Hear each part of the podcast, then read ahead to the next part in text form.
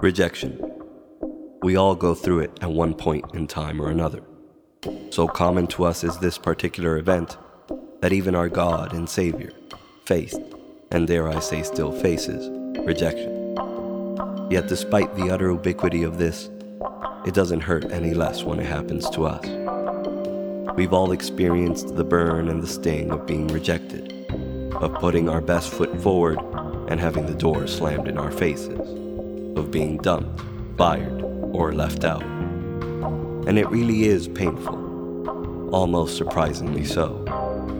Psychologist Guy Winch notes that the reason for this is that the same area of our brain that lights up under an MRI when experiencing pain lights up when we experience or recall a rejection. In other words, we do feel rejection in the very core of our being.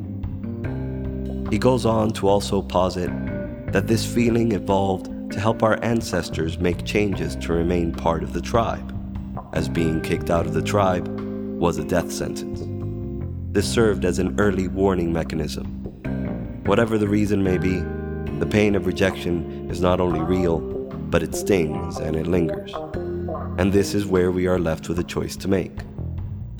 When we are rejected, we can remain sullen and self critical, pondering where it all went wrong. Or we can take solace in the fact that this too shall pass, as the saying goes and also that while we may need to make changes, we should not tear ourselves apart because of rejection.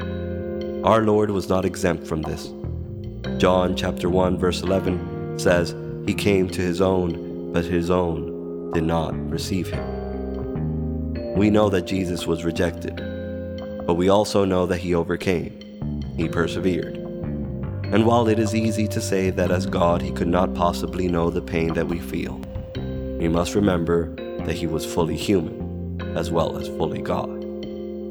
There is one more point upon which we can rest in overcoming rejection, and it is simply this knowing rejection and having been rejected, Jesus is always ready to accept you as you are.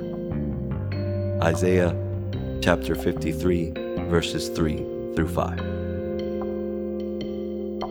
He was despised and rejected by mankind, a man of suffering and familiar with pain. Like one from whom people hide their faces, he was despised, and we held him in low esteem. Surely he took up our pain and bore our suffering, yet we considered him punished by God, stricken by him, and afflicted. But he was pierced for our transgressions he was crushed for our iniquities. The punishment that brought us peace was on him, and by his wounds we are healed.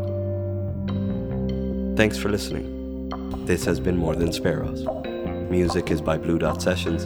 Sound design and mastering are by Luis Cancion. New thoughts will be uploaded every Wednesday night. Sources are available on the site. May God's wisdom guide us always.